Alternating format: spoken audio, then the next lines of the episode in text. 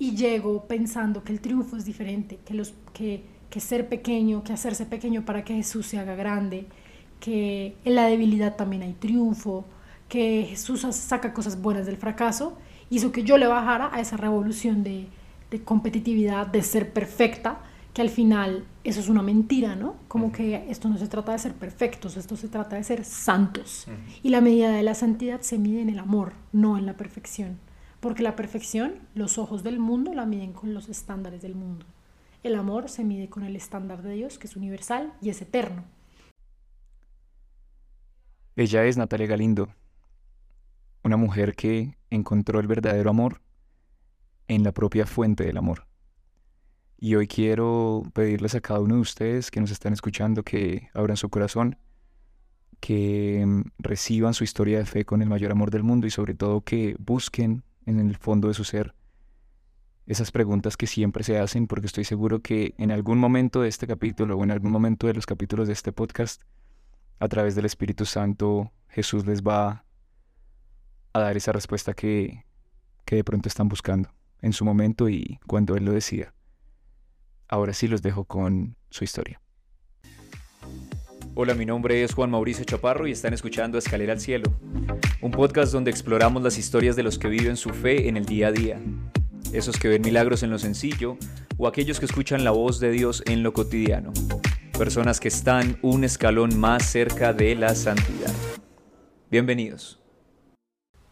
Hola a todos y bienvenidos a este podcast llamado Escalera al Cielo. El día de hoy tenemos una invitada muy muy especial. Su nombre es Natalia Galindo. Nata, bienvenida. Gracias. Qué rico tenerte acá, Nata.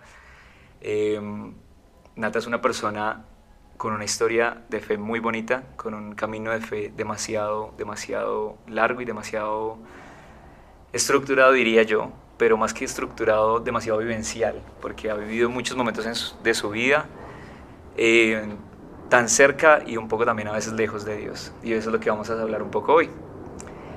Eh, arranquemos, Nata, háblanos un poco de mm, cómo fue que conociste ese amor verdadero de Jesús del que te conocemos muchos. Cuéntanos un poco de, esa historia de amor con Jesús. Bueno, eh, antes de mm, empezar esta historia, que como lo has dicho, no se trata tanto de, de mí, sino de lo que una persona en particular ha hecho en mí. Eh, quisiera darle las gracias, darle las gracias a Dios, a, ti por ser instrumento eh, para lo que digamos acá, que no soy yo, sino que es Dios quien lo va a hablar a través mío. Eh, así que los invitamos a nuestros oyentes para que abran su corazón, no solamente sus oídos, sino los oídos del corazón y del alma, para que las palabras que vamos a decir hoy no tornen vacías, sino que den mucho fruto. Ya luego de esta introducción voy a empezar. Eh, mi nombre es Natalia Galindo, yo tengo 27 años y yo me atrevería a decir que yo soy una persona en camino de redención. ¿Qué quiere decir esto? Eh, la obra aún no está terminada y quiero contarles, eh, empezando con una historia que a mí me, encanta, que puede definir lo que es mi historia de vida con Dios.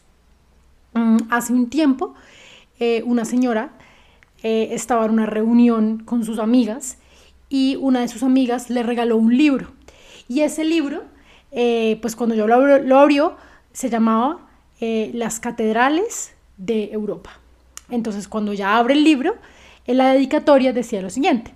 Decía, por el trabajo arduo que tú haces, que nadie ve y que Dios sí ve, con mucho amor. Y cuando yo empezó a abrir y a leer el libro, em, contaba la historia de la construcción de diferentes catedrales en Europa, unas terminadas, otras no tanto. Contaban que pues para construir una catedral en Europa se demoraron de 100 a 200 años en construirlas y que muchos de las personas que diseñaron eh, la arquitectura de las catedrales, que construyeron estas edificaciones, no alcanzaron a verlas terminadas en su trayecto de vida y que solamente pudieron como, eh, como sí, observar los frutos de estas grandes edificaciones las generaciones posteriores a quienes iniciaron estas construcciones. Y, y, y digamos que esta señora, cuando le regaló el libro, o sea, quien recibió el regalo, le dijo como, esa eres tú, tú estás construyendo quizá una gran catedral, que hoy pueda que tus hijos no lo vean, que tu familia no lo vea, pero Dios sí lo ve y es una catedral que está dando muchos frutos y que se verán con el tiempo. Yo ahora sí puedo decirles que considero eh, mi camino con Dios como la construcción de una catedral, que en momentos me he sentido eh, como, como esta persona o como estos constructores que empiezan una obra y que creen no ver los resultados. Pero hay otros momentos en los que me he sentido como los que reciben los frutos, como quienes, como aquellos que son de las generaciones futuras, de los constructores que sí lograron ver eh, el final de la construcción de todos estos monumentos y pueden dar gloria a Dios de lo que Él ha construido con el tiempo y pueden recoger los frutos de estas grandes edificaciones. De la en momentos, terminada. exactamente, de la obra terminada. Entonces, en momentos de mi vida, eh, yo creo que la vida de todo cristiano es esa, es esa catedral en donde Dios es el gran arquitecto, yo soy el constructor eh, y Él va edificando la obra como Él quiere. Eh, yo nazco en una familia muy especial eh, y digamos que mis papás se casaron muy jóvenes, eh, pero se casaron con una certeza y la certeza que ellos tenían es que eh, Dios estaba con ellos. Y esto puede sonar muy cliché o muy Dios está con nosotros, pero no, no tan así. Y yo quiero que nos cuestionemos cuántas veces nosotros creemos realmente que Dios sí está con nosotros, aun cuando esa decisión implica que yo tome una renuncia, que yo salga de mi zona de confort, que yo mm, eh, me despoje del hombre viejo para ser una nueva persona. Eh, cuando hay sufrimiento, cuando las puertas se nos cierran, realmente nosotros creemos que Dios está con nosotros. El caso del matrimonio de mis papás fue algo así. Eh, fue un poco inesperado, pues eran muy jóvenes, la gente de verdad no sabía muy bien qué iba a suceder, pero ellos tenían la certeza que Dios iba a mostrar el camino. Y, y no, se tiene, no, no es mucho porque se tenga mucho, sino que es mucho porque se confía mucho. Entonces, para los que me están escuchando y creen que no son suficientes porque no tienen mucho, porque se comparan con los demás, eh, recuerden que no se es mucho porque se tenga mucho, sino porque se confíe mucho. Y eso hace que en tu vida Dios pueda hacer cosas maravillosas. Eh, mis papás luego de muchísimos años pues de, de, estudio, no habían acabado sus carreras, etcétera, y mucho esfuerzo, eh, lograron pues terminar sus carreras profesionales y nos fuimos a vivir a Australia por una oportunidad laboral que tuvo mi papá. ¿A qué voy con esto? Que mmm, cuando nosotros vivimos en Australia, pues digamos que mmm, eh, la iglesia siempre estuvo presente, Dios siempre estuvo presente a pesar de todas las tentaciones y en el mundo en el que nosotros estábamos rodeados, tan ausente y tan carente quizá de los valores en los que mis papás habían crecido y querían educarnos a mis hermanos y a mí. Entonces mi papá, eh, digamos que toda su vida un amante de la Biblia eh, y el dicho, él siempre me dice, como yo he llegado en la vida y pues no con una falsa humildad, sino siendo muy realista, él siempre me dice como yo he llegado en la vida lejos y he hecho lo que he hecho gracias a este librito y me muestra la Biblia. En este librito está la respuesta para ser un empresario exitoso. En ese librito está la respuesta para ser un buen papá. En ese librito está la respuesta para ser un buen profesional, para ser un buen hijo, para ser un buen amigo. Y este librito ni siquiera es la plata lo que te hace a ti ser una persona exitosa, sino las respuestas están en ese libro, que te ayuda a ver con mucha más profundidad y a ver las cosas con un sentido mucho más trascendente. Y él era así, tomó la decisión de casarse, luego de irse a Australia y el mundo entero les decía como, pero ¿cómo van a tomar esta decisión? ¿Qué les pasa? Pero cuando tú sabes, volvemos a lo mismo, que Dios está contigo y que tú vives la vida con una mirada trascendente, eh, puedes saber que Dios tiene mejores planes para ti.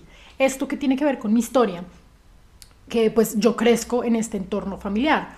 Obviamente, lo sabemos, ningún hogar es perfecto, eh, ningún matrimonio lo es, y, y, también crezco pues viendo virtudes, viendo defectos como una, una, vajilla que se ha roto, que cuando se reconstruye tiene sus grietas, pues bueno, así también eh, fue esta familia, obviamente con dificultades, con encuentros, con personalidades diferentes, con heridas de nuestro pasado diferentes, y yo crezco así.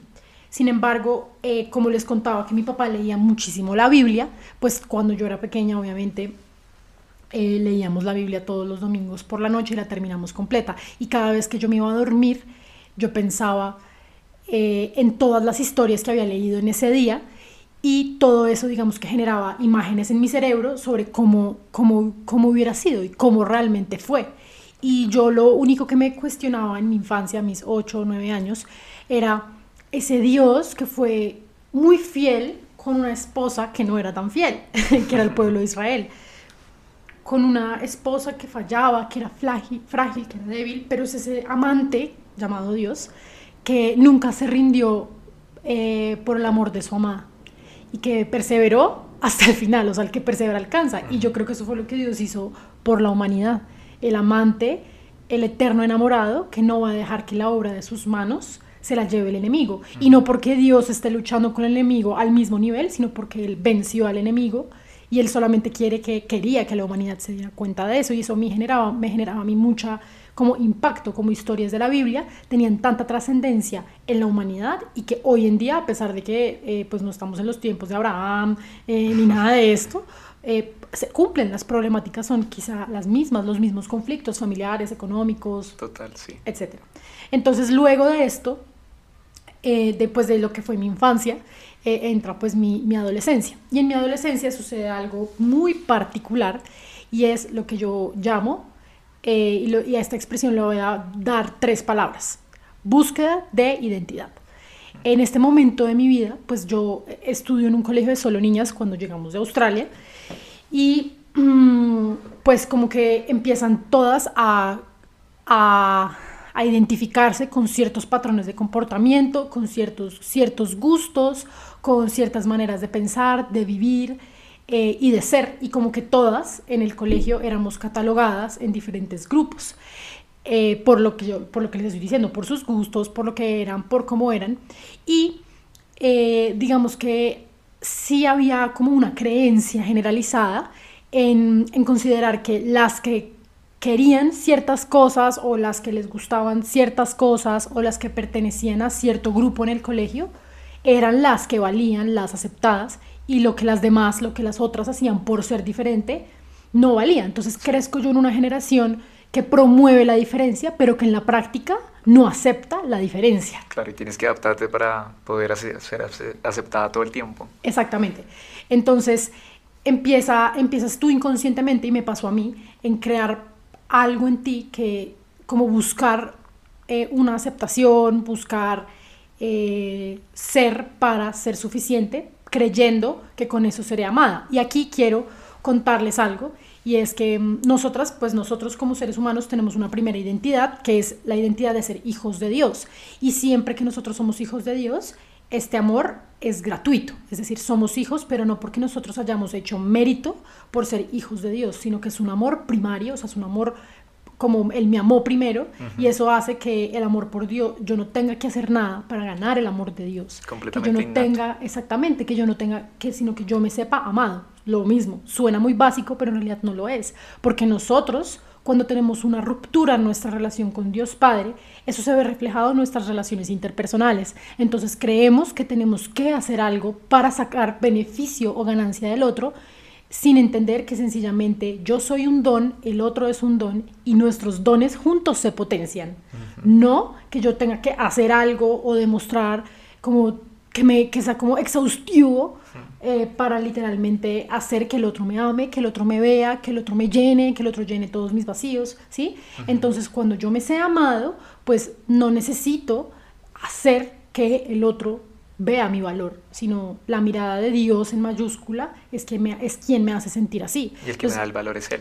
El que me da el valor es Él, exactamente. Entonces, en mi adolescencia, pues eh, yo inconscientemente crezco eh, con, pues, con un pensamiento contrario a lo que les estoy diciendo. O sea, crezco que tengo que hacer cosas para ser amado, que tengo que hacer cosas, tengo que cumplir, ¿sí? Y aquí quiero eh, repetir una frase que a mí me encanta y es que tú no eres valioso porque haces cosas valiosas, sino que porque eres valioso, puedes hacer cosas valiosas. O sea, lo que te hace valioso es lo que tú eres y por ende haces cosas valiosas. O sea, las cosas que tú haces no te hacen valioso, sino que tú haces valioso el entorno en el que te rodeas. Entonces, cuando me, pasa esto en mi adolescencia, pues entra, digamos que una curiosidad muy grande y es como en descubrir qué tal se siente y cómo se siente y qué es sentirse amado. Y empiezo a amada y empiezo, digamos que a, cuestionármelo, a preguntármelo mucho y empiezo a tener como ciertas eh, relaciones afectivas en mi adolescencia. Entonces cuando esto pasa, pues me doy cuenta que entre yo, pues digamos que más buscaba un amor pleno, un amor que me llenara, un amor que me afirmara, un amor que me aceptara como yo era en totalidad, eh, yo encontraba todo lo contrario. Y no porque estas personas fueran malas, quizá ellos también estaban en búsqueda de ser afirmados, en búsqueda de ser amados, también estaban heridos. Em, pero digamos que estábamos jugando a amarnos sin saber qué hacíamos. Y yo creo que esa es una situación que vivimos los jóvenes hoy en día. Jugamos al amor y a todo y, y, ponemos, digamos que en nombre del amor hacemos y decimos muchas cosas que no son propias del amor. Y todo es validado porque todo es amor, entonces creemos que todo es válido, todo es normalizado. Que todo es normalizado, que todo es válido y cuando nos estrellamos, cuando vemos nuestro corazón roto, cuando vemos que, que, que no era lo que buscábamos, entonces creemos la mentira de el amor es una M. el amor me hace sufrir. No existe. El amor no existe cuando es todo lo contrario. Son las mentiras que tú te has creído, más no el amor en sí.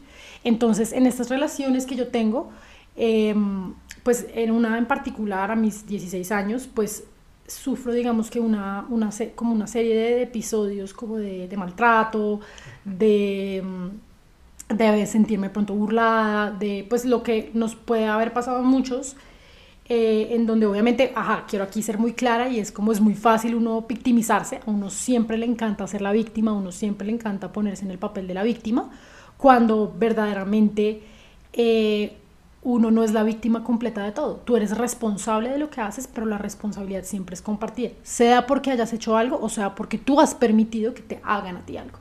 Entonces cuando pasa esto, eh, digamos que mi corazón estaba como, como que quedé con una mentira. ¿Y que es una, una, una, herida? Una herida emocional es una mentira, es una falsa creencia sobre nuestra propia identidad, sobre quiénes somos. Y la herida que salió de esta relación fue algo, algo que quedó, algo inconsciente, pero tuvo pues como una, pues como una influencia grande en mi vida y los años pues que, que vinieron. Y fue, nunca me voy a dejar de los hombres. Mm. Nunca voy a dejar que un hombre me supere en nada, en una discusión, en una relación, en un trabajo no me voy a dejar de los hombres. Esa fue como la gran mentira que salió en el fondo de mí después de esa relación. Em, y, es, una mentira que muchas personas tienen, muchísimas. muchas. Producto De, de, todo ese, pues, de ese maltrato y todo esto que tú cuentas. Exacto. Y, y, no fue, digamos, que me haya golpeado o que me, o que me, dicho, me haya No, es el simple hecho como de, de, creerlo, como verlo por encima del hombro ya. Exactamente. o sea, fue algo muy sutil, pero yo siempre he pensado que eh, lo silencioso es más peligroso. Total. ¿Me entiendes? O sea, una persona no necesariamente tuvo que haberte ultrajado, pegado, eh, así como haberte hecho robado, yo qué sé, pero hay cosas que, las cosas que se hacen al alma y al corazón del otro pueden llegar a hacer más daño que haberle robado toda la casa. Sí, totalmente. Las palabras, todo. Las palabras, porque lo más sagrado que tú puedes tocar de, de la otra persona y lo más íntimo y en donde más esa persona menos puede de pronto defenderse es su alma y su corazón. Entonces ahí dice como ese dicho de quítate los zapatos cuando entres al corazón de alguien porque ese, ese terreno es santo, es muy cierto. O sea, porque tú puedes robarle la casa, puedes eh, quitarle una pierna, yo qué sé, pero hace más como que tal la trascendencia de lo que le haces al alma de esa persona, a su corazón. O sea, es, es impresionante, ¿no? Y yo quiero que nos preguntemos eso, ¿no? Em, que hemos hecho en el corazón de las personas que hemos tenido en nuestra vida. Que en este tiempo cerremos los ojos y pensemos qué he generado yo en el corazón de los demás, qué he dejado, bueno o malo. Y bueno, después de, esto, em, estaba pues en mi colegio, etcétera, y mis papás, digamos que estaban muy preocupados, no, no tanto como, pues, como preocupados, pero como empeñados en que yo tuviera buenas relaciones, buenas amistades, o sea, ellos sabían que yo en medio de todo era una niña muy juiciosa, respondía en el colegio, todo, pero ellos querían que, que yo tuviera mejores ambientes, mejores amistades, ¿sí? Y como ellos en ese, en ese intento de tratar de, de, de estar pendientes de mí, de salvar, de procurar salvar mi alma, y pues muchas oraciones que son las oraciones silenciosas de las madres, que también aquí las mamás que me están escuchando, o los que tengan una historia similar agradezcan mucho las oraciones de sus papás. A veces nosotros tenemos eh, un dedo como muy firme para juzgar a nuestros papás, para ver en ellos solo lo malo, solo sus heridas, pero y qué con las oraciones que han hecho por nosotros y qué con toda la labor que han hecho a lo largo de nuestra vida. Y eso hicieron, digamos, y hoy, después de muchos años, eh, o sea, no digo que antes no lo hiciera, pero hoy lo agradezco, agradezco mucho la labor que mis papás hicieron, agradezco mucho sus sacrificios, agradezco mucho a veces hasta los regaños que, que me hacían que yo no entendía en mi adolescencia y que hoy digo gracias, gracias a mis papás por cuidarme. Entonces, mis papás como en todo este, en este proceso que me estaba pasando, ellos hablaban y hablaban y hablaban sin que yo me diera cuenta, como qué hacemos, a dónde la mandamos, eh, un retiro de pronto es muy fuerte, ella, no sé, que tengo un acercamiento con Dios, pero pues como que no sé, como tan impuesto, entonces mi mamá dijo como, ay, ya sé, ya me acordé, yo me acuerdo de eh, una señora que está involucrada en un movimiento católico que se llama el Reino Christi y ellos hacen muchas actividades para niños, para jóvenes, para adolescentes, ahí van a ver unas misiones, bueno, entonces un día llegué al colegio eh, mi maleta, mi backpack estaba listo encima de mi cama, como te vas, y llego yo a un colegio, un montón de niñas con pañoleticas, todo el mundo súper amable, yo, ¿qué es esto? ¿Qué Todas Boy Scouts. Todas Boy Scouts, o sea, tal cual. Y yo veo que el carro de mis papás se aleja en la penumbra de la autopista norte y se van. Y yo me quedo ahí, yo dije, bueno, pues qué más da. O sea, siempre, yo nunca, digamos que no estaba como apática al tema, pero yo dije, siempre fui una persona muy dada a, a, lo nuevo, a explorar. Y yo dije, bueno, pues lo peor que me puede pasar es que no me guste y ya. Entonces, cuando llegué, eh, empezamos, nos subimos todas en un jeep, me acuerdo, y empezamos a bajar, a bajar una montaña, taca, taca, y empieza a montar, empieza el jeep a bajar una montaña, yo no sé cuántos grados bajo cero, y llegamos a una escuelita de una vereda, y durante esa semana lo que nosotros teníamos que hacer era ir a las casas de la vereda eh, y hablar de Dios, hablar de el Evangelio, y yo decía, ¿cómo voy a hablar yo de algo de lo que yo no estaba tan, no estaba tan segura? Obviamente, yo les cuento que yo leía la Biblia mucho en mi infancia, pero en mi adolescencia yo siempre asocié como mis heridas emocionales a Dios, como que como si Dios fuera el causante de mis heridas. Y aquí a los que nos están escuchando, no sé por qué situación estén pasando, pero les quiero hacer una invitación. Y la invitación que quiero hacerles es dejemos de pensar que Dios es el causante de todos los dolores de nuestra vida. Em, muchos, son, muchos de estos dolores son el resultado de nuestras decisiones, pero no significa que Dios nos haya abandonado o que Dios no haya estado ahí. Y yo era una persona que solía asociar, asociar lo malo que me pasaba con el desamor de Dios, como una mentalidad muy triunfalista del mundo dirigida hacia Dios. Entonces, como que yo ya estaba como medio con el tema, además que en mi casa mis papás ya habían hecho un retiro espiritual que se llamaba Emaús, entonces estaban... La fiebre de Emaús. La, con la fiebre de Emaús, la música de Emaús, todos en paz en, en, la casa, nadie me quería contar qué pasaba en ese retiro, yo era la única que no, entonces yo estaba como, qué foco, eh, como, como todos en la misma onda, yo no, y bueno, llego yo a estas misiones y yo decía, ¿cómo voy yo a ir a, yo, pues, pues como voy a ir a estas casas a hablarles de algo de lo que yo no sé tanto o no creo tanto? O, estoy como en descubrimiento. Claro. Y era impresionante cómo en cada casa a la que yo entraba no era yo quien daba un mensaje, solamente abría un camino para que en ese camino que se abría era yo la que necesitaba recibir ese mensaje. Y les cuento, todos a diario recibimos diferentes mensajes, pero para que nosotros nos demos cuenta que Dios nos está dando un mensaje, tenemos que tener, tener las manos dispuestas y el corazón dispuesto para recibirlo. Todos los días Dios nos habla de diferentes maneras. No crean que solamente porque yo fui a unas misiones, Dios solamente me habló en esas misiones. No, Él llevaba hablándome toda mi vida. Pero solamente en esas misiones es que yo eh, me di cuenta que tenía las manos abiertas para recibir algo diferente.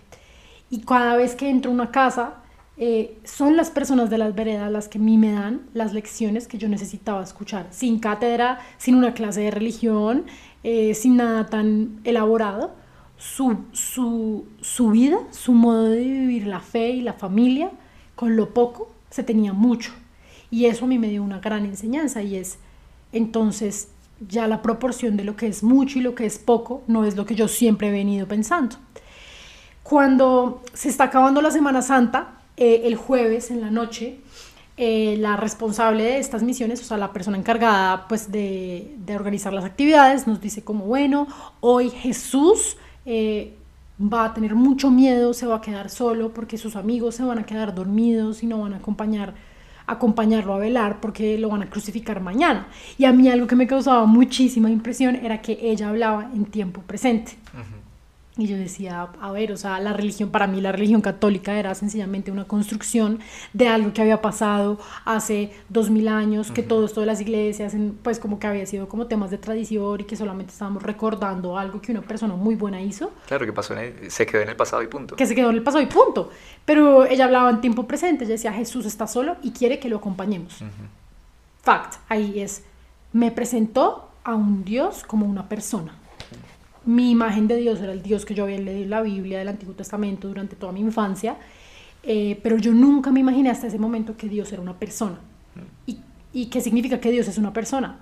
Significa que nos escucha, que nos responde como una persona, que siente como una persona, que llora como una persona, que ríe. Duerme. Y que duerme y que vive como una persona. Jamás me imaginé que Dios fuera realmente una persona. Entonces, eh, cuando me tocó el turno a mí, entré yo a un salón, menos, me, me acuerdo, eso fue en el año 2012, fue mejor, menos yo no sé cuántos grados bajo cero, nunca se me va a olvidar, todavía lo sigo recordando. Y, y entonces había, bueno, mucho frío y lo único que yo veo son muchas sillas Rimax, corridas, no veo absolutamente nada, no había un cuaderno, no había nada. Lo único que veo al fondo de ese cuarto y de esa habitación es una mesa de plástico y encima de esa mesa una caja, una caja de madera. Y ella me dijo, Jesús está la hostia, eh, o sea, Jesús está ahí dentro, escondido, con miedo. Y se fue. Entonces yo me quedé mirando esa cajita, me quedé mirándola, me quedé mirándola, me quedé mirándola. Para mí fue una eternidad. Y yo digo, ya, ya se ve acá hartado. Veo la hora, habían pasado cinco minutos.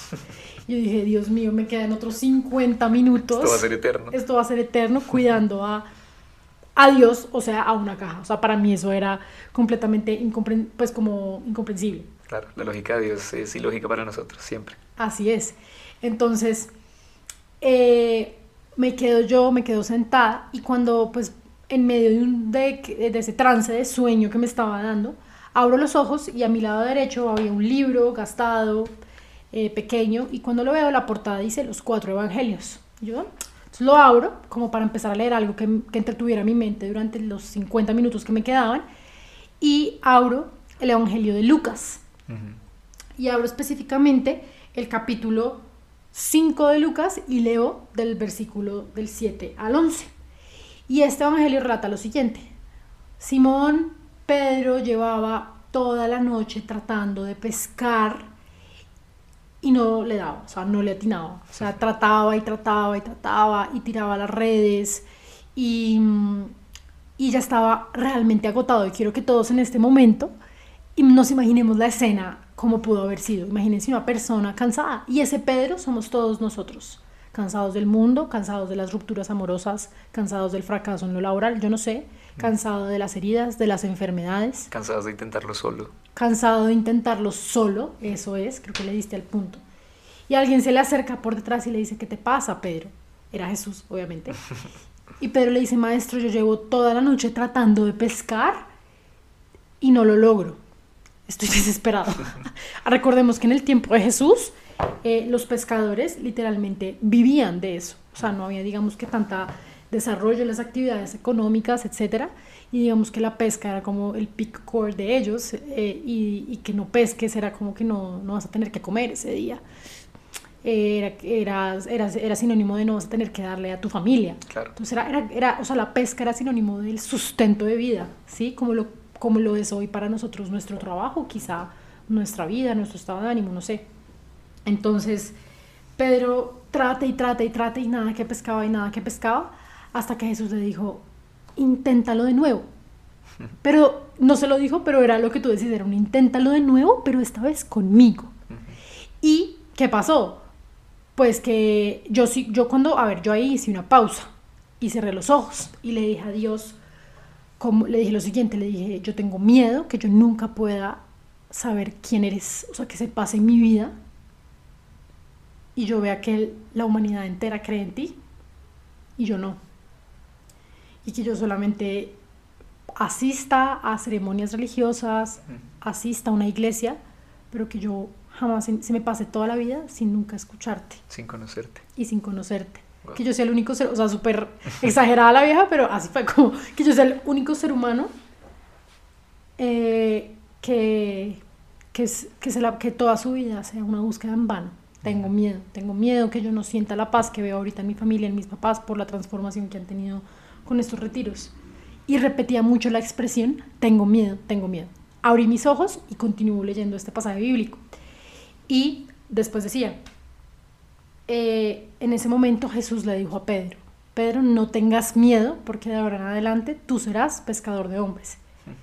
Y, mm, y Pedro como que se, se, echó a llorar. Ah, no, o sea, antes de eso, Pedro, o sea, Jesús le dijo como inténtalo, Pedro, y Pedro sacó de nuevo, se sacó de nuevo, sacó una pesca muy abundante, gigante, y Pedro se tiró a los pies de Jesús y le dijo como, apártate de mí, o sea, soy indigno. Pero porque Pedro le decía eso a Jesús? Cuestionémonos eso.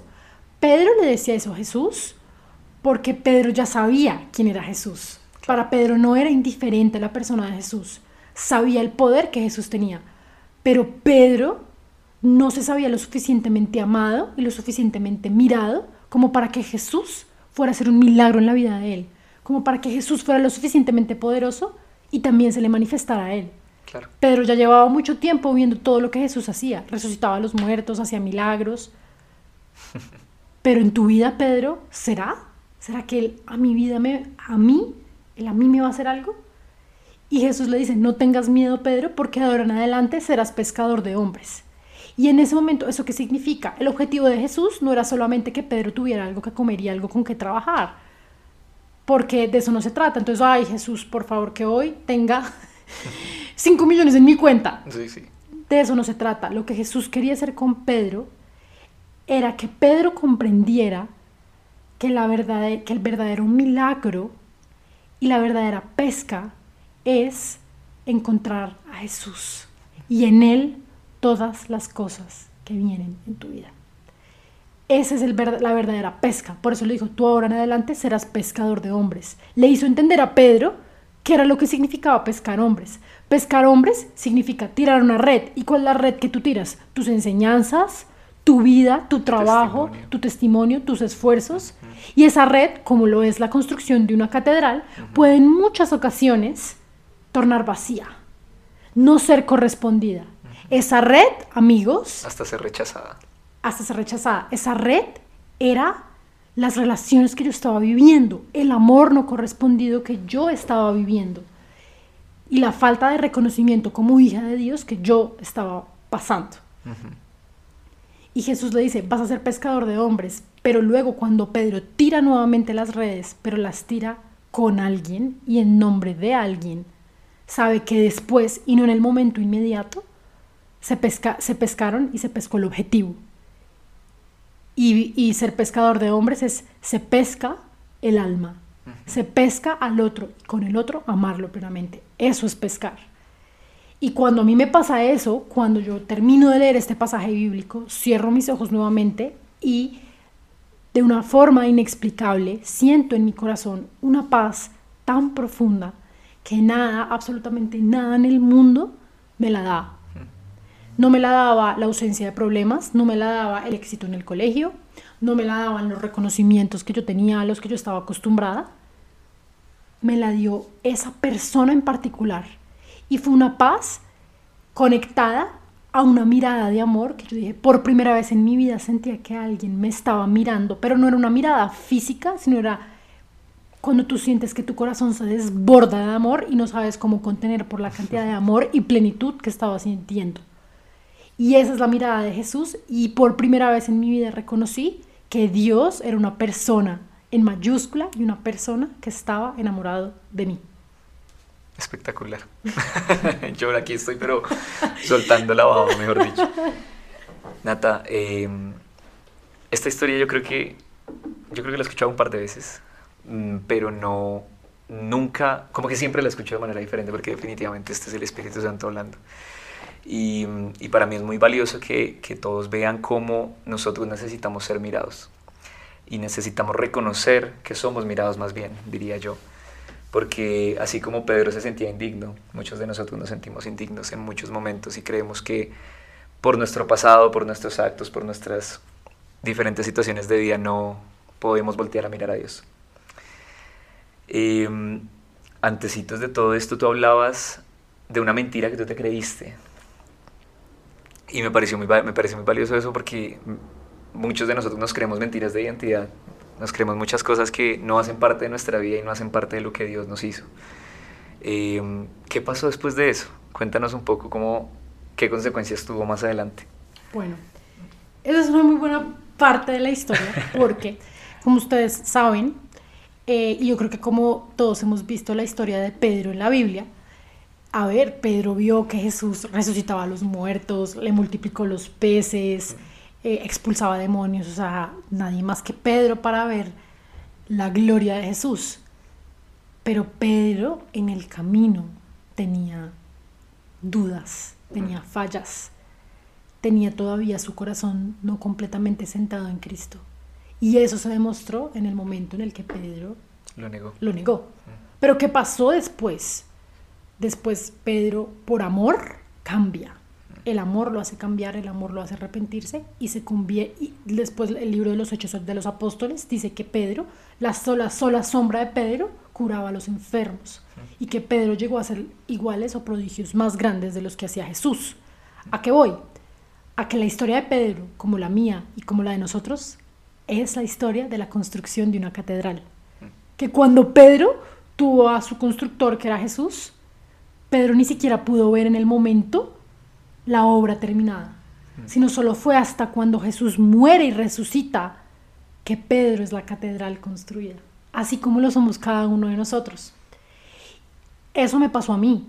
Yo pude haber tenido un encuentro con Jesús muy fuerte, pero ahorita, solo hasta 11 años después de ese encuentro, es que yo estoy hasta ahora viendo los frutos de la catedral que Jesús estaba construyendo. ¿Y eso qué quiere decir? Muchos de los arquitectos de estas grandes catedrales que les conté al inicio de, esta entrevista eh, arriesgaron su vida por construir estas catedrales. Sufrieron mucho porque hacían cosas, hacían cosas, eh, muchos esfuerzos, se caían, se morían algunos, se maltrataban. En el momento no veían los resultados y ellos fallaban, fallaban en las, las edificaciones, a veces se caían, tocaba volverlas, o sea, ellos fallaban en temas de construcción como Pedro, que falló durante el recorrido de su vida. Bueno, eso me pasó a mí. Yo conocí a Jesús, pero aún habiéndolo conocido durante estos 10 años, he tenido esos momentos en los que he caído. ¿Por qué? Porque la catedral aún no estaba terminada. Quiero ser muy honesta con ustedes y contarles que el camino de seguir a Jesús no es un happily ever after. es un we're going to build a happily ever after. ¿Qué quiere decir esto? No crean que los que creemos a Jesús y los que hemos tenido un encuentro con Jesús estamos viviendo un happily ever after. Sí, no estamos en el paraíso ya. No, para nada. Muchos de nosotros quizá somos más necesitados. Y que para mí ese encuentro con Jesús significó tan solo el comienzo de todo lo que iba a venir después, tanto lo bueno como mis nuevas equivocaciones como las grandes bendiciones que Dios me ha dado. Después de este encuentro que yo tuve con Jesús, llevo con mi corazón súper iluminado, eh, pues en ese momento, a mi colegio, a mi familia, transformada, con mucha paz, feliz. Eh, yo era una persona, no, no lo conté, eh, solía ser una persona muy competitiva.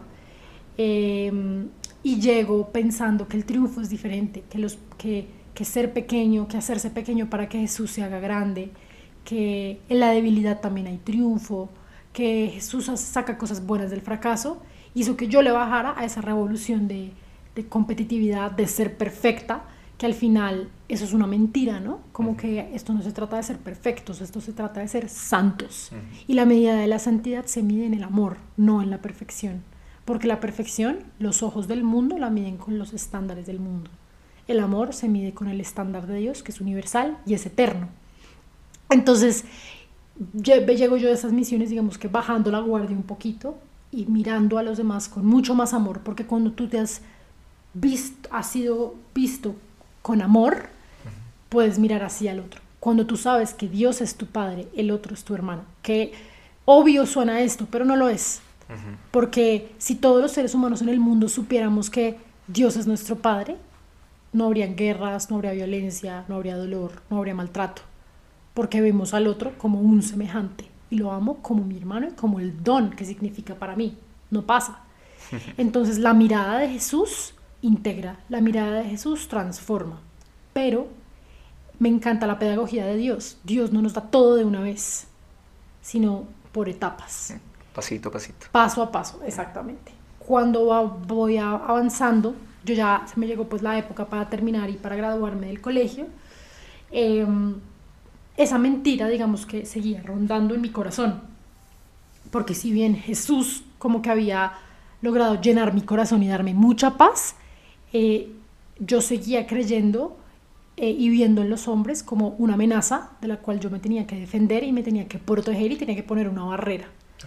Entonces, eh, empiezo yo, pues como a mis 17, 18, a leer mucho sobre la primera década del el feminismo. Empiezo a leer a, una mujer que se llama Simone de Beauvoir y empiezo a leer mucho acerca de ella como una de las grandes precursoras del feminismo. Empiezo a ver como, las, como después de la revolución industrial, empiezo a estudiar lo que pasó en el mundo tras la revolución sexual y empieza a mi mente generarle, digamos que mucha lógica.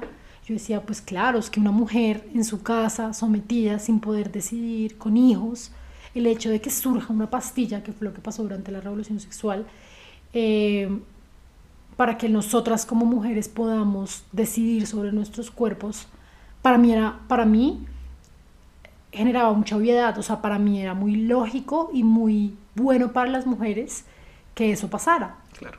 Luego empiezo a leer más, empiezo a ver que la mujer empieza a involucrarse más en temas de política, en temas de economía, empieza, digamos, que a hacer su, su rol profesional en el mundo mucho más visible y, y, empiezo a admirar diferentes mujeres. Hay una película que a mí me encanta que se llama The Help, no sé si te la has visto, se llama Historias Cruzadas, que es una película, se las recomiendo, me fascina de mm, mujeres de color en los Estados Unidos en la década de los 60 que sufrían en contra de las discriminaciones raciales, en contra del Ku Klux Klan, y eran mujeres, como una guerra de, mujeres de color con mujeres blancas, eh, que trabajaban en casas de familia, en donde ellas no tenían los mismos derechos que estas mujeres, y como eh, la inteligencia, la sagacidad de varias de ellas eh, generaban cambios en la sociedad en la que estaban viviendo. Entonces yo empiezo a ver esta película de Help que me ¿no? lo que es la trascendencia del cine y del arte, ¿no? Esa, esa película a mí me, me, me, cautivó, me cautivó mucho como el movimiento feminista en la década de los 60, las mujeres en Estados Unidos empezaron poco a poco y empezaron a cambiar estructuras sociales ya establecidas. Eh, luego empiezo, digamos que, a ver en mi entorno muchas cosas en mi país eh, que, que, que sucedían a diario y a mí el feminismo empezó a, a darle, digamos que mucho sentido, pero recordemos que a mí me daba sentido porque yo tenía una herida dentro de mí. Y digamos que en lo, profesional, en lo, en lo, que era como lo profesional, que significaba eh, como que las mujeres pudieran trabajar, pudieran tener una participación visible en la sociedad, no solo eh, estando en su casa, para mí eso era más algo, lógico. algo más que lógico y algo pues que yo quería, quería para mi vida, ¿sí? Em, yo empiezo a estudiar derecho y cuando yo empiezo a estudiar derecho empiezo a involucrarme ya en la universidad, o sea, ya no me quedo solamente en los libros, sino que empiezo a involucrarme en la universidad con muchas, como a, averiguar mucho sobre muchos temas de, de igualdad de género, a, hacer investigaciones eh, y trabajos y monografías sobre el voto de la mujer en Colombia, a averiguar cómo ha sido la participación de la mujer en Colombia, la participación política, etcétera y empiezo, ya no vuelve una cosa de solo lectura, sino ya de un trabajo eh, pues de producción intelectual que yo empiezo a hacer.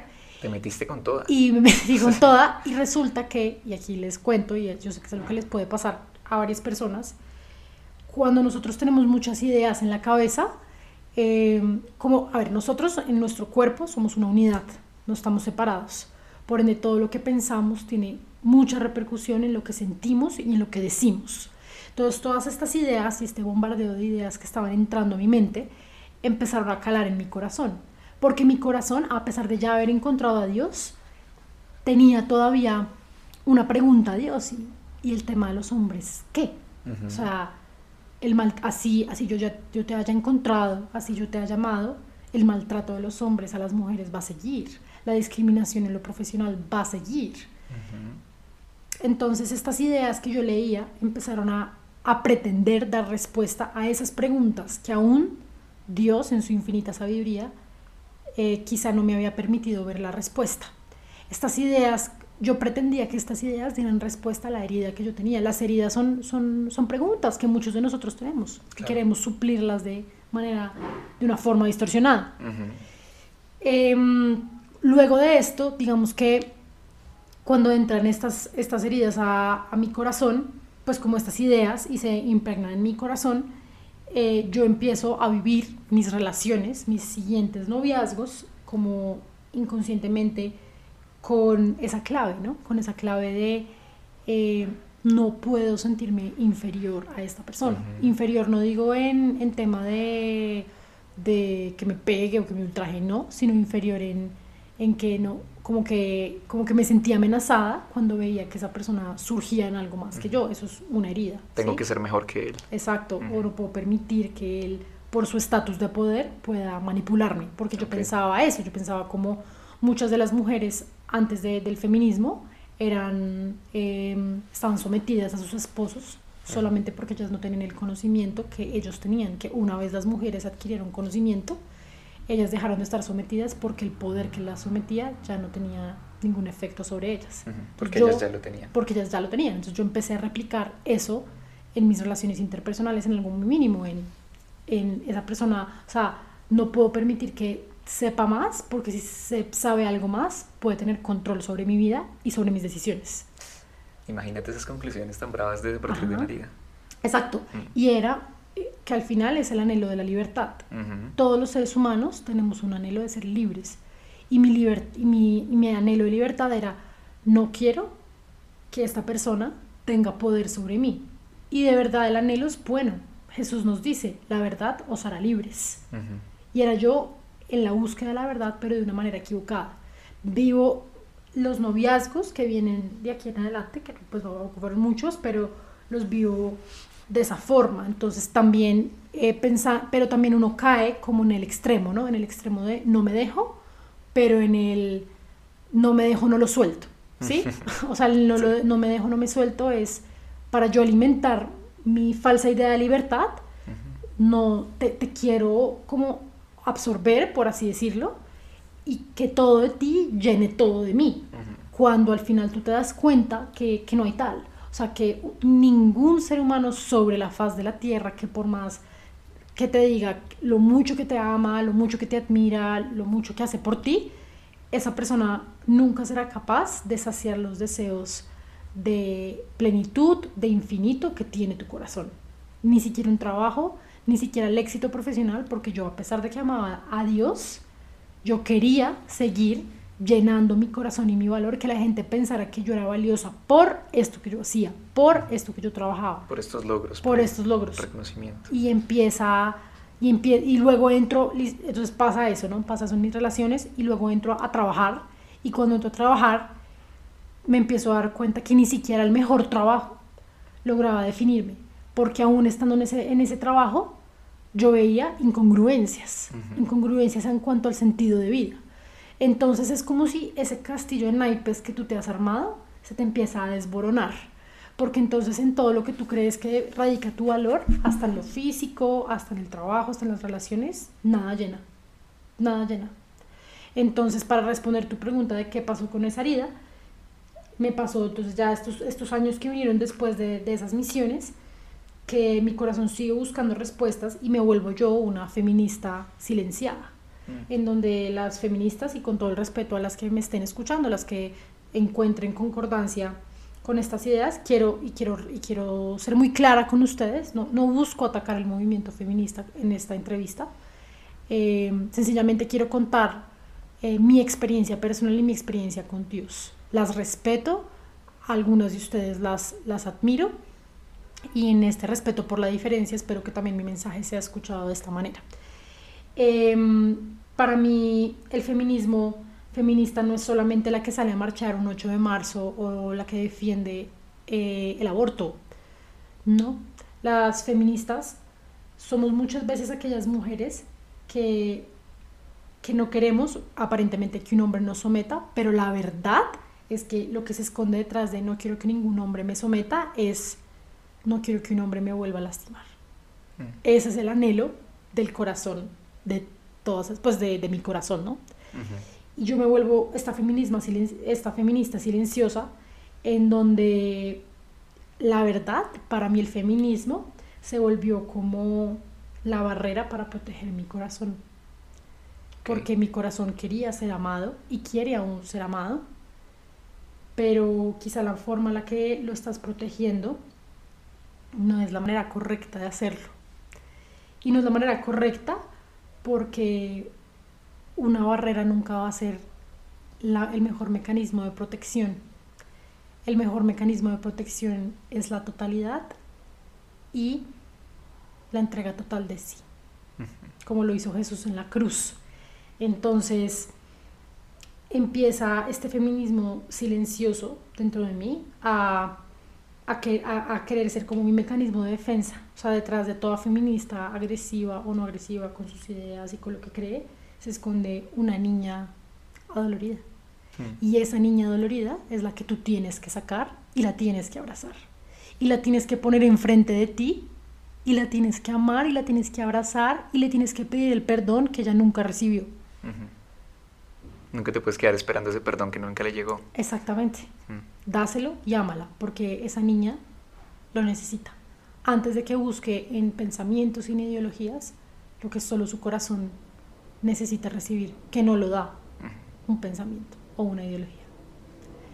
Ahí eh, ya para concluirte, esto pues cuando tú te das cuenta que ni un trabajo, ni una idea, ni un pensamiento, ni hasta un ser humano logra saciar los deseos más profundos de tu corazón y que los demás también están rotos y que tus relaciones se rompen, tú haces un alto en el camino y te preguntas qué está pasando.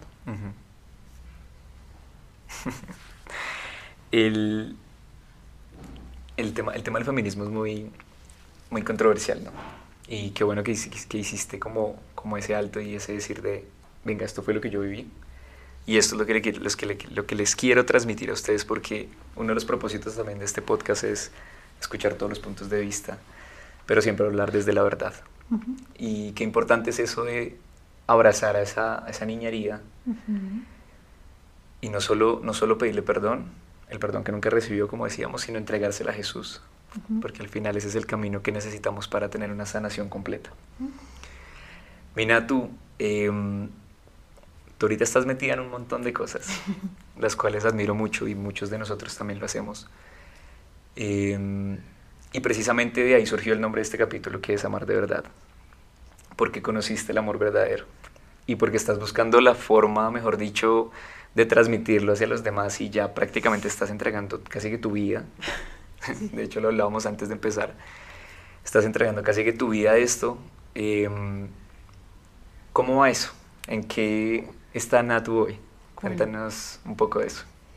Hay un momento en donde eh, Dios sabe, bueno, anécdota, a mí me encantan las anécdotas. Eh, hay una película de Disney que se llama Mulan, a mí me encanta Mulan, porque cuando ella llega como súper triste, porque la guerra se dieron cuenta que ella era una mujer y que pues no logró el objetivo que fue representar a su papá en la guerra, cuando ella llega y se sienta, eh, su papá le cuenta una historia de una flor le dice, a veces esta flor es la flor que florece en medio de un pantano o en medio de una adversidad.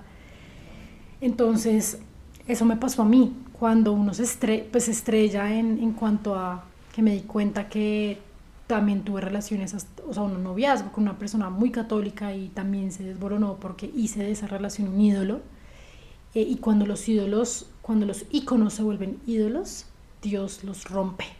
Mm. Y cuando se rompen los ídolos, entonces surgió una flor, la flor del loto, que fue mi corazón. ¿Y qué pasó? Que cuando me rompí de nuevo, me encanta cuando nos rompemos, porque los no tenemos más opciones para donde más caer para abajo, sino entregarle esos trozos rotos a Jesús para que los, los construya y haga un corazón y una vida nueva.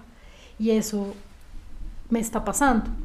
Em, Dios se encargó de, pues tomó la labor y la misión de tomarme en su espalda, reconstruirlo, la catedral rota que se había destruido por los intentos fallidos y volverla a reconstruir para volverla a una edificación más, más, eh, duradera. Más, duradera y más sostenible. Okay. Eh, yo hace tres años, pues antes de la pandemia y empezando, empiezo a escuchar de una persona que se llama Juan Pablo II. Y yo sí sabía que Juan Pablo II había dado pues había dedicado gran parte de su vida eh, a la enseñanza del amor, de la familia, de la sexualidad, de la afectividad, pero lo sentía algo demasiado elevado para mí. También les digo algo, yo solía pensar que a veces eh, yo no iba a estar tan top como los que uno a veces ve en los grupos de Dios, que uno dice, uy, yo cuándo seré como esa persona. y, y, yo les quiero decir, no, no idealicemos nada porque tantos caminos en la santidad como personas en el mundo. O sea, o sea, todos, cuando Dios nos ve a todos, a todos nos ve como un santo en potencia.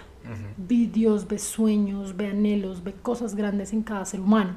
Por eso es duro que veamos a los demás como, uy, como Dios lo ama y a mí no tanto. O sea, esa es una mentira y es la mentira del enemigo.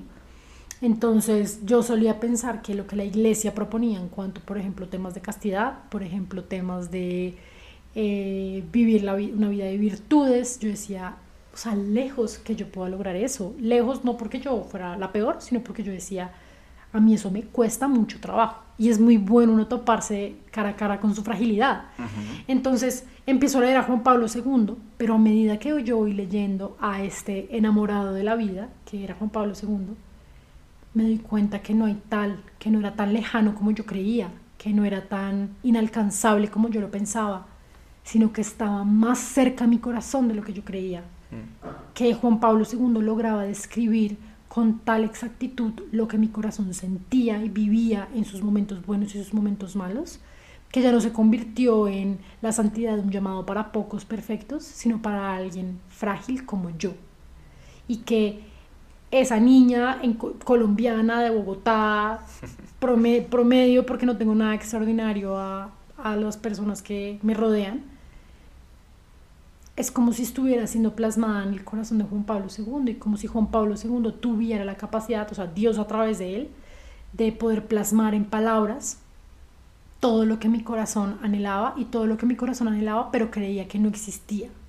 Porque siempre pensamos eso, pensamos que todo suena muy lindo y muy lindo y hermoso, pero a la hora de la verdad yo no creo que yo pueda recibir un amor así. Yo no creo que yo pueda ser feliz. Yo no creo que yo pueda dedicarme a esto. Y yo tenía esa ruptura dentro de mí, o sea, yo decía como, uy, Dios es lo máximo, y Dios a través de los años también ha venido acompañándome, sanándome, amándome, y yo me he venido dejando amar por Él, pero en el fondo yo decía, o sea, algo en el fondo de mi corazón me decía, no hay nada en este mundo que a mí me haga más feliz que Dios, que su amor, que la paz cuando yo siento, cuando oro, cuando leo su palabra, cuando estoy en el Santísimo, cuando estoy en un retiro, cuando doy una charla, pero en el fondo yo decía, si esto es lo que más me hace feliz y lo que más me llena y lo que más plenitud me da, ¿por qué me es tan difícil creer que puedo realmente vivir de esto y sigo aferrada al mundo como si el mundo tuviera la última palabra? Y eso era lo que me estaba pasando. A mí me, me sucedía que yo decía, si Dios es lo que más me llena, lo que más planifica mi corazón, yo me reservaba algo. O sea, como que eso es como, como que cuando uno cree en Dios y lo conoce y tiene una experiencia de amor con Él, pero uno, y uno le dice a Dios, te entrego todo menos esto. Te entrego todo de mí menos esta parte y de esta parte soy yo él o la que quiere tener el control de eso. Y eso me pasó a mí en cuanto a, a, mi tema profesional. O sea, pasaron todos estos años y yo decía, Dios es lo que más me hace feliz, estar con Él, estar para Él y trabajar para Él es lo que llena mi vida, pero, pero mi parte profesional y a lo que me dedico, eh, yo lo controlo. Yo decido sobre eso. Yo armo mi propia medida de triunfo. Eh, y, y, digamos que no lo juzgo, o sea, estaba como tratando de tener una mentalidad muy, muy, muy pegada a lo que el mundo quiere. Tener el control sobre todo. Tener el control sobre todo. Y yo decía, yo decía, te dejo todo Dios, me abandono a ti, a tu amor, tú me haces muy feliz, pero esta parte, sé tú el copiloto, o sea, tú sométete a lo que yo quiero. Y ¿A cuántos nos ha pasado eso? ¿A cuántos de nosotros no nos ha pasado eso? ¿Y qué pasó? Me pasaron dos cosas. La primera es que empiezo eh, a, a, leer a Juan Pablo II, a sus catequesis sobre la teología del cuerpo. Veo cómo en estas catequesis Juan Pablo II logra describir mi corazón, describir lo que mi corazón anhelaba y darme las respuestas a todo lo que mi corazón se preguntaba, que el feminismo no logró hacer. O sea que la reivindicación de los derechos sociales, económicos, etcétera, de las mujeres son una excelente idea, pero esas ideas se quedaron en ideas. No calaron a mi corazón, porque cuando yo quise que calaran a mi corazón, me desintegraron. Claro. En cambio, cuando yo pude leer a Juan Pablo II, me di cuenta que las preguntas que mi corazón tenía, que el feminismo no había podido responder, este señor sí pudo responderlas. Y sí las respondió porque por primera vez cambio los lentes y la manera como leo el Evangelio, empezar a ver a Jesús como una persona, sí, pero ya no solamente como una persona, sino como un hombre. Y veo cómo es Jesús, cómo es nuestro Dios, como un hombre. Y veo y por primera vez leo la palabra admirando la masculinidad de Jesús. Y su masculinidad sanó mi feminidad rota. Porque veo un hombre que es cabeza y no aplasta. Un hombre que es líder y no apaca. Y no opaca. Un hombre que es fuerte y no maltrata. Y ese es el hombre que yo estaba buscando para sanar lo que yo sentía. Ahora esa mentira de yo no me dejo de los hombres, con Jesús se volvió un me dejo del único hombre del que me dejo, es de él. Porque sé que si le doy una mano, se coge el codo, se coge mi cuerpo y lo transforma para bien. Y es el amor que me hace bien. Es el hombre que me escucha, pero que también me guía. Es el hombre que cuando yo llego por las noches y le hablo, qué bien se siente sentirse segura en los brazos de ese hombre en mayúscula. Y si has tenido una relación rota, no sé si con tu papá, con tus hermanos, con tus exnovios, te digo, mujer, que lánzate a los brazos del hombre por excelencia, del hombre que es cabeza pero que no aplasta, del hombre que mira y no abusa, del hombre que ama y se entrega sin esperar nada a cambio y del hombre que en lugar de opacarte te potencia. La masculinidad de, oh, de Jesús sanó mi feminidad herida. Y para responder la pregunta que me hiciste, puedo decirte que desde ese momento comprendí que cuando uno toma las riendas y se da la oportunidad de entregárselo todo a Él, Él verdaderamente nos hace muy felices. Y es una felicidad que trasciende las circunstancias actuales que tú estás viviendo. Como se los dije al comienzo de la entrevista, que, pueden que puede significar renuncias o cosas que no espero o cosas que no, no sé cómo hacer o que me sacan de mi zona de confort, porque es lanzarte lo inesperado. Y eso me, me pasó a mí. Yo quiero contarles que así como Jesús me llamó y me dijo, déjalo todo y sígueme porque serás pescadora de hombres, como buena catedral, eso solamente dio frutos diez años después, porque descubrí en la teología del cuerpo, en estas enseñanzas que Juan Pablo II dio, la respuesta a todas las preguntas de mi corazón. Y así como yo lo recibí, cuántas mujeres y hombres en el mundo estarán allá afuera buscando muchas respuestas a sus preguntas y quizá quieren que las respuestas a sus preguntas las van a hallar lejos de la verdad. Y así viven su vida y así se mueren sin que haya una persona en el mundo que les diga que la respuesta es diferente. Entonces Dios en el verano del año pasado estaba en Estados Unidos estudiando teología del cuerpo en una adoración al Santísimo. Nuevamente me lo dijo, yo te quiero para mí, que trabajes para mí, que esa es la mayor ganancia. Y mi respuesta fue, ¿y cómo, cómo lo hago? Como la Virgen, ¿y cómo, cómo va a ser esto? Es válido que le preguntamos a Dios el cómo, mm. porque la Virgen se lo preguntó, porque ella también era humana. Si Dios te pide algo, es válido que le preguntes el cómo, porque en mi caso, Él lo respondió. Con meses después, cuando llegué a Colombia, surge una oportunidad laboral para que pueda yo crear y formar y representar un instituto de formación en teología del cuerpo para niños y adolescentes en Colombia llamado Tobet. Y ese fue el cómo. Dios abrió el cómo cuando por primera vez tomé, me di la oportunidad de que Él actuara y no fuera yo la que tomara el control. Puedes tú querer tomar el control de tu vida, pero cuando dejas que Dios sea Dios, te sorprendes. No, yo no, yo no puedo agregar nada a eso. o sea, yo creo que la vida de santificación, como tú dijiste, para todos nosotros es muy particular. Y la tuya está ahí. Ahí está. No hay otra respuesta que el hecho de que Dios te necesite trabajando para Él. Y estoy seguro que vas a hacer una labor espectacular como la has venido haciendo durante todo este tiempo, Minato. Em, yo quiero ya para cerrar, y siempre pues suelo hacerlo con, con las personas que, que, vienen aquí y se sientan a hablar y hablamos todos, y es un mensaje que, que quieras dejar, un mensaje que quieras dejarle, ya dejaste como, me encanta que hayas dejado tantos, pero, pero sé que siempre hay cosas por decir. Entonces me gustaría saber qué quieres dejarles a los que te escuchan. Yo quiero decirles lo siguiente. Quiero pedirle perdón a las mujeres que me están escuchando, en nombre de todas esas amigas que no supieron ser amigas de ustedes, en nombre de las mamás que quizá no supieron afirmarlas en su feminidad. Quiero pedirles perdón, mujeres, por todas esas mujeres con estándares de belleza que las hicieron sentir mal con sus cuerpos. Les quiero pedir perdón.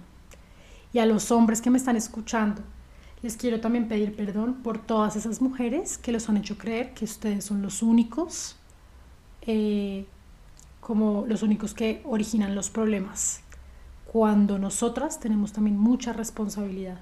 Les quiero, le quiero pedir perdón a los hombres en nombre de todas esas mujeres que los han lastimado, en nombre de las mujeres que los han usado en las relaciones por dinero o por otras cosas y no los han amado por lo que ustedes son les quiero pedir perdón en nombre de todas esas mujeres que no los han dejado ser hombres, que no los han dejado ser fuertes, que no los han aceptado por lo que son. Eh, los invito a los hombres y a las mujeres que me están escuchando a que abracen el don de su feminidad y el don de su masculinidad, porque cuando eres lo que estás llamado a ser, encuentras tu plenitud en aquel que te creó. No. Yo voy a aplaudir aquí atrás, pero... Minato, muchas gracias. Para mí fue un honor tenerte acá. De verdad que no hay palabras para describir lo que sentimos hoy, lo que vivimos hoy aquí. Gracias a todos por escucharnos. Ya saben, sean esa catedral para ese gran arquitecto que es Jesús en su vida. Un abrazo a todos. Feliz día.